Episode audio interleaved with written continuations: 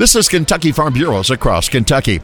KFB Beef Advisory Committee Chair Shane Wiseman says beef producers are being squeezed in today's market situation. I'm limited on the number of head that I produce every year. I've got a herd of mama cows, and I produce so many cattle total per year. And I make whatever margins I make on my group of cows per head. And the packers are making three to seven hundred dollars a head for every head that they kill and process, and they're killing thousands of head a day. Wiseman says beef exports set records last year, but could have been higher. In 2021, they surpassed $10 billion in the United States, which is absolutely phenomenal. That number would have been bigger. They're having trouble shipping the meat overseas because of the containers, because you, you've heard about the holdup at the ports the ships and the containers. They can't get containers to put the meat in to send it back to the other countries. We can't meet the demand. We've got the beef to send them, but we can't get it to them. Shipping issues have hindered sales of a number of U.S. farm commodities. This is Across Kentucky.